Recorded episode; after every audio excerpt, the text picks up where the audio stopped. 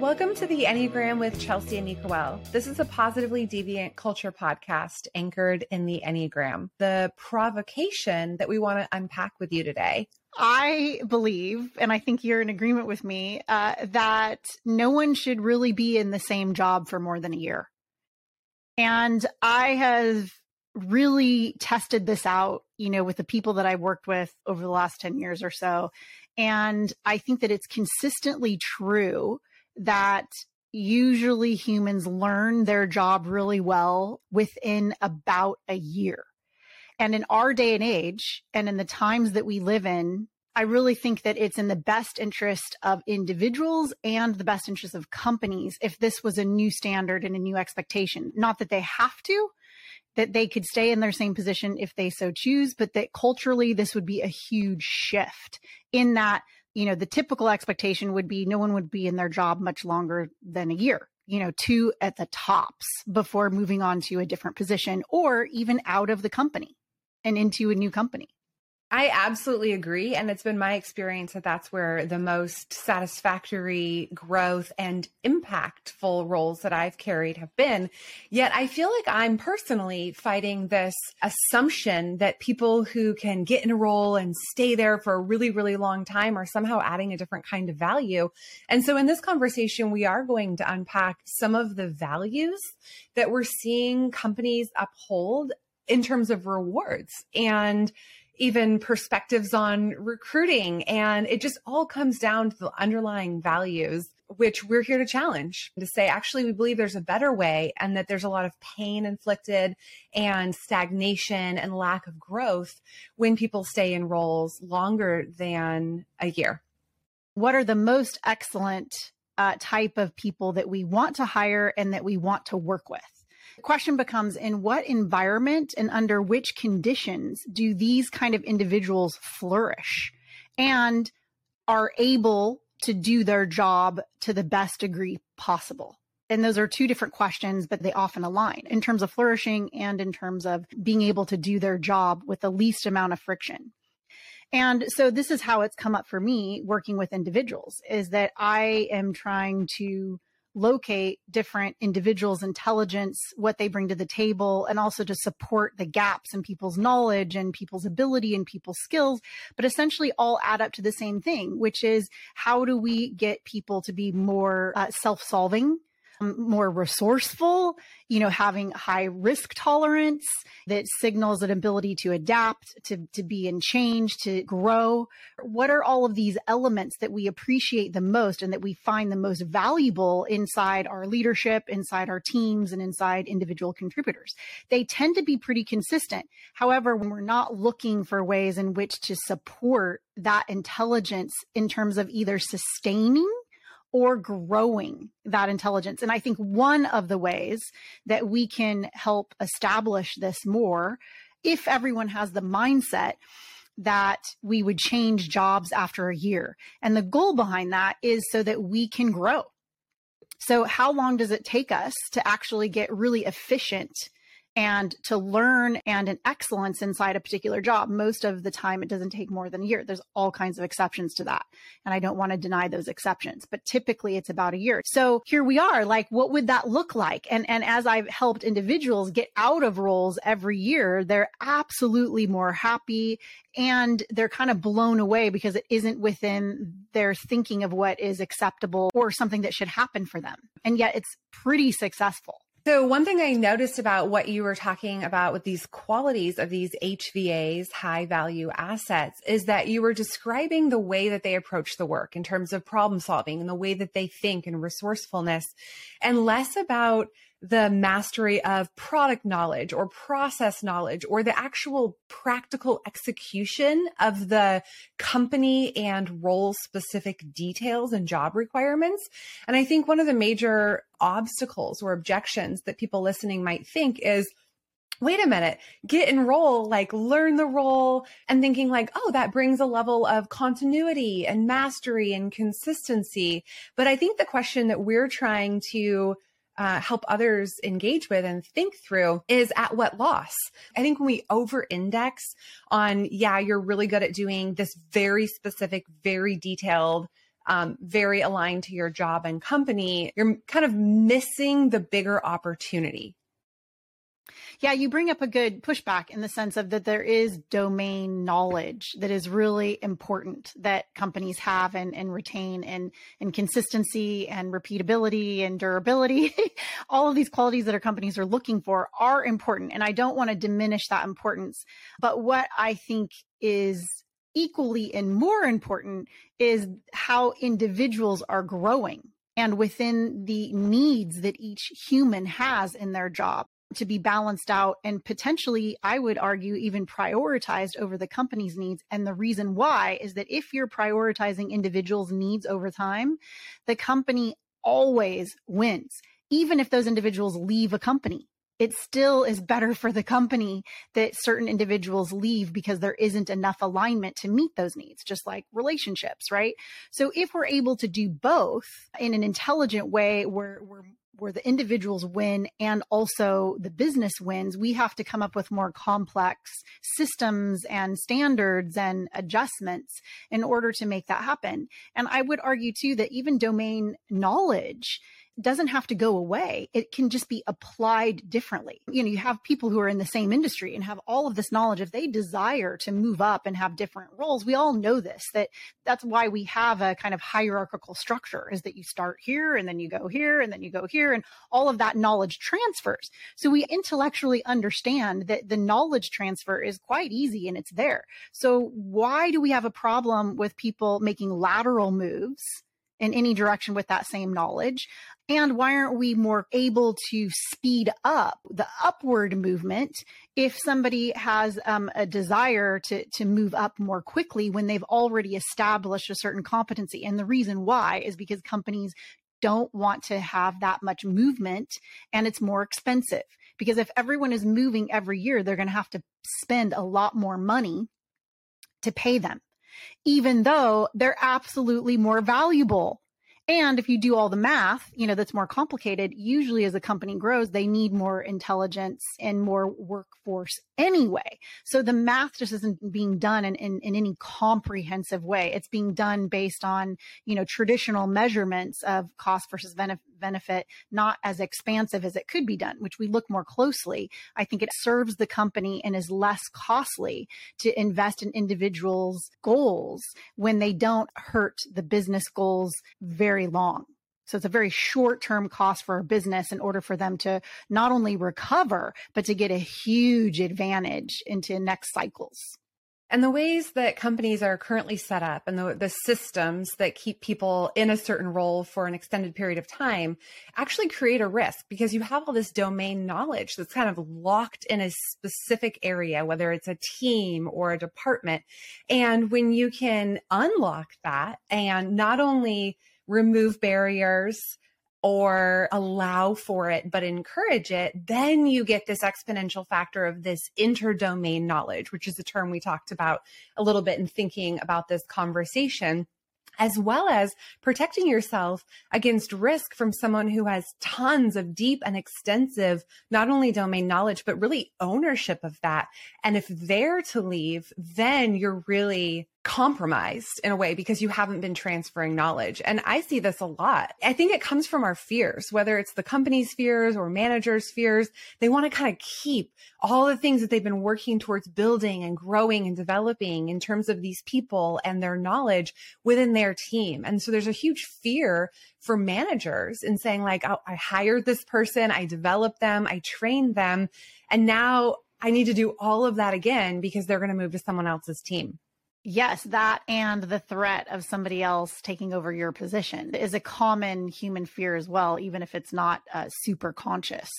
So I think that it is a complex problem to solve. What I want to note here is that I don't have the ideal solution, but what I want to recognize and I think I want to bring to the table is this idea that most humans do better, perform better, stay engaged longer, and grow faster, more efficiently with higher competency when they are moving regularly.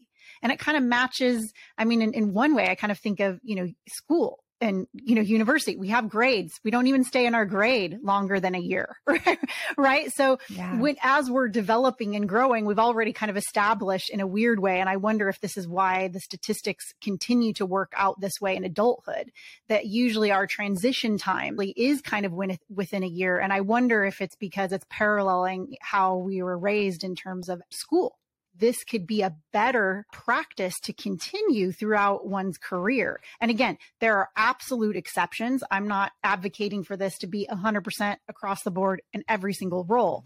But I think that for most humans and most jobs, this is the best strategy previously our values were reflected in lifers. Like you would get a job and you would have absolute company loyalty and the company was loyal to their employees in a different way and in a, a more enriched way than we see today.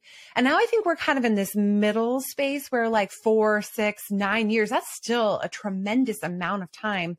But what we're advocating for with six months or 12 months is going to reshape what a resume would look like. And I know historically, having interviewed a lot of people and looked at a lot of resumes, I mean, thousands, you note time in role and gaps between role, right? And so all of a sudden, if you're like six months, nine months, 12 months, 12 months, four months, eight months, like that signifies something that scares the heck out of recruiters. And I think the invitation here is where might that actually add value? But man, there's a gap between what companies are actually looking for with the security and sustainability of that person's in a role. Now we don't have to think about it for a while versus inviting this kind of dynamic thinking and these very diverse perspectives that a resume like that brings you know, I'm actively looking for rule breakers when the system is designed to look for rule followers and conformists. And the reason why is that is a different kind of intelligence that's more powerful uh, over time. Similarly, when I'm looking to hire people, I am looking for jumpers because what that signifies to me is that they're individuals who can learn very quickly and who get bored easily and move on. Now, like if there's no competency, mm-hmm. this does not apply. But when there is clear competency, that demonstrates that they're mastering a role very quickly and and having enough agency and not a lot of fear to move on. This is an excellent quality in a human being because it means they don't have insecurities, they have a higher tolerance for risk, and they are committed to their own growth and their own happiness in ways that that many people just feel stopped because you know the system uh, doesn't allow that kind of quick movement. So for me, I've pretty much tried everything. I've been in PR, marketing, operations. I've started my own companies. I've helped other companies. I have had a venture capital fund and I've worked as an employee. I've worked in product. I've worked with innovators. I've worked with artists. I come from Hollywood. Like it is a fucking mess you know, in terms of like looking at my resume, it's like, what is this chick about? Right.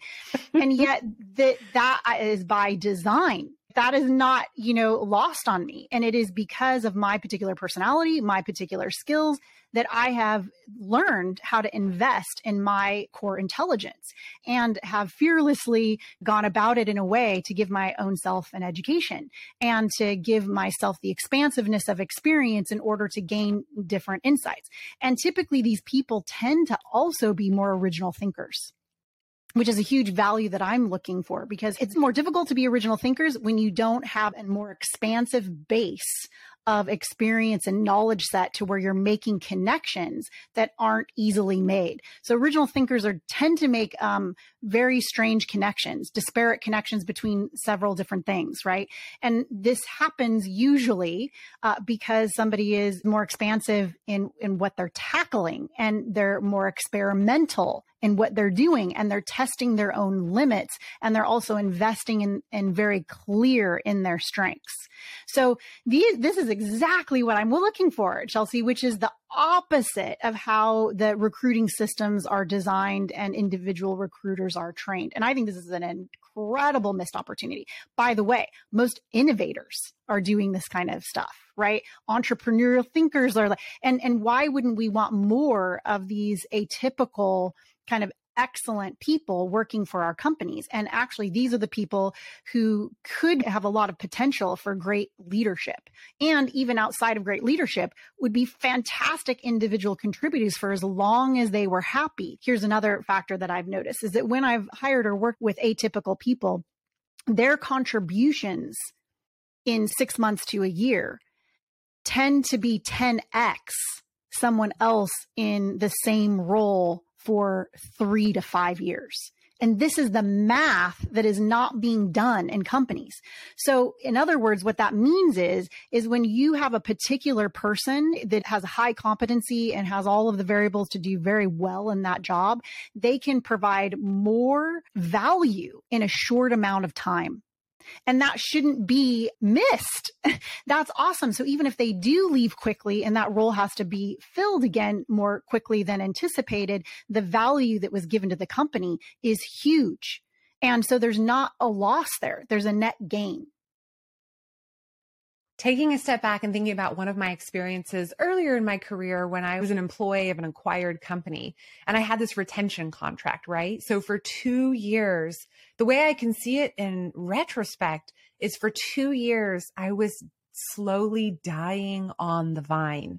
Like, yes, I was getting exposure, but I, there was a super sophisticated career path. Like I use air quotes there again. I know this is a podcast, so I have to say it, but like, there were there was every resource available at this global best in class organization for me to grow and it's the period of my career where I grew the least. If I had mm. left, the work that I could have done to actually grow and acquire new skills and build my career in those 2 years would have profoundly exceeded staying. And so the other thing about that is that I mean, having been on the inside, so to speak, and trying to build these things with the intent is pure, right? The intent is chart a course for employees to kind of get on. It's almost like going around the Chutes and ladder board. Like, how can we get to the next path?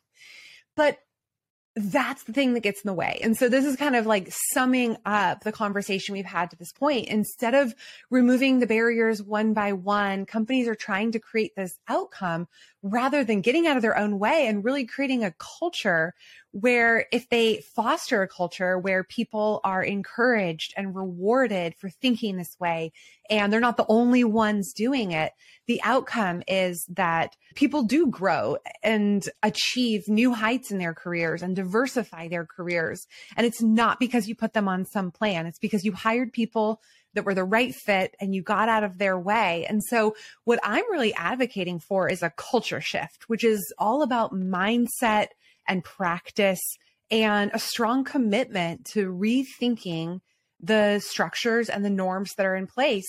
And I don't know to the extent that people are thinking about this. I don't know the extent to which people might actually push back on this. So I would actually love to hear from people if they're like, wait, you didn't consider this point. But it's been my experience and it's been your experience and it's been the experience of the aggregate of employees we've worked with who have never actually achieved anything with these traditional plans, but who can absolutely thrive in a place where this is rewarded and recognized as superior to staying put. So I so agree with everything you said, Chelsea. I think that career pathing is mostly bullshit because it becomes a dangling carrot it becomes a kind of semi promise that actually cannot be fulfilled. Yes, we know what happens after a year for people who aren't growing, right? Because we see two of the primary reasons that employees leave businesses are the lack of career development or career growth. And the second one that's very common is that they're having trouble with their manager. Like we've all heard the adage, people don't leave companies, they leave managers. And what this idea actually solves for is both of those things. Another solution to this movement is creating new jobs within the company that don't yet exist. And what others who are actually working in the company are identifying as important and even necessary. This is a whole other area that I think is really important culture shift and business strategy I mean, this is this is the most beautiful place that we could imagine for individuals at companies to create and be able to fulfill new roles that solve important problems for the company. I'm just picturing for all the people listening who have anything to do with workforce planning or financing or any of the forecasting around people, they must be getting a headache right now trying to wrap their heads around how do you forecast for this? But instead, we're focused on attrition rates and backfill and all the costs to hire and train talent. And so I think the focus is in the wrong place. We want to unpack this and understand where are the levers? What are the systems holding us back when we think about rewards and celebrations versus all the limitations that are currently in place? And where are the little tweaks? There's an, an aspect of becoming here where the outcome that we're looking for, that we're building all these career paths to get to, is actually being undermined by the career path itself. And if we didn't do any of that, I actually think we would have better results. Yeah, similar to R&D. Companies have R&D departments because it's an investment into experimentation and exploration that gives companies a massive advantage and potential advantages and opportunities into the future. So R&D is all about locating new opportunities that didn't exist before and experimenting and developing things that could be freaking amazing. So why aren't we using these same principles across company systems? We could start things and just experiment and try. I don't think we're here saying that we have all the answers. And by the way, the, the solutions might vary from company to company. Every company and every industry is very different. And the kind of knowledge and competency that is required from individuals varies. But w- what I do know is that this has worked in, in a very clear way in an individual basis and pretty much everyone I've ever spoken to, you know, can attest to these principles being accurate, even if there's certain details and restrictions that are limiting some of these decisions or some of these explorations to, to happen in certain instances. What I want to really bring home is that if we value innovation and if we value growth, if we value competency excellence. These are the things that most every company will talk about. And yet, how are we investing in the humans that are being expected to execute on these values? There's a huge opportunity here inside deep hypocrisy. And all humans are hypocritical. So of course our our institutions and what we create will be hypocritical too. But the opportunity here is to not be hypocritical. And we do have uh, certain examples within kinds of departments, whether it's R&D or the military or certain instances within certain industries where this is happening and has been super successful. So why are we not looking and prioritizing the opportunity to invest in our people in ways that seem pretty, again, common sense. Like if we actually bring attention to these issues, I don't think that you and I are surfacing anything original here. Chelsea, like, I keep saying that because I think it's true. Like it's not like uh, there's a lot of original thinking happening. We're surfacing, I think, what everyone knows, but just people are not discussing. And certainly leaders are not talking about and um, the power structures are holding on to some of the things that absolutely do not work and that need to be improved. I've actually been engaged in conversations after leaving a company, and they said, Oh my gosh, we wish we could have engaged and thought about something really creative before you made that decision to leave. Yes. The reality is, though, that engaging with us and doing this kind of work is an absolute proactive and prevention strategy everyone that I've ever helped move to a different position, 100% of the time is like, that was awesome and way, way better. And I think that the majority of people have said that they wish they had moved sooner. And this is, you know, all of the, the use cases that we have to substantiate what we think is a consistent time frame. We're here presenting the problem and offering a place to start for places to explore and adapt and see if we can become better. And I think that our people deserve it. I absolutely agree. And I'm so grateful to have you as a partner to bring this conversation to the surface and help other people think through not just their felt experience, which I think resonates. I think everyone could probably think about, oh, that one time, yeah, I, I could have grown or I stayed too long but also think about areas in their business where they can think differently, act differently, lead differently, and take it upon themselves in certain cases to be an instigator of change. And if you would like to work with us, click the link in our show notes. It'll take you to LinkedIn. You can engage. We would love to learn about your company and the opportunities that might exist to partner.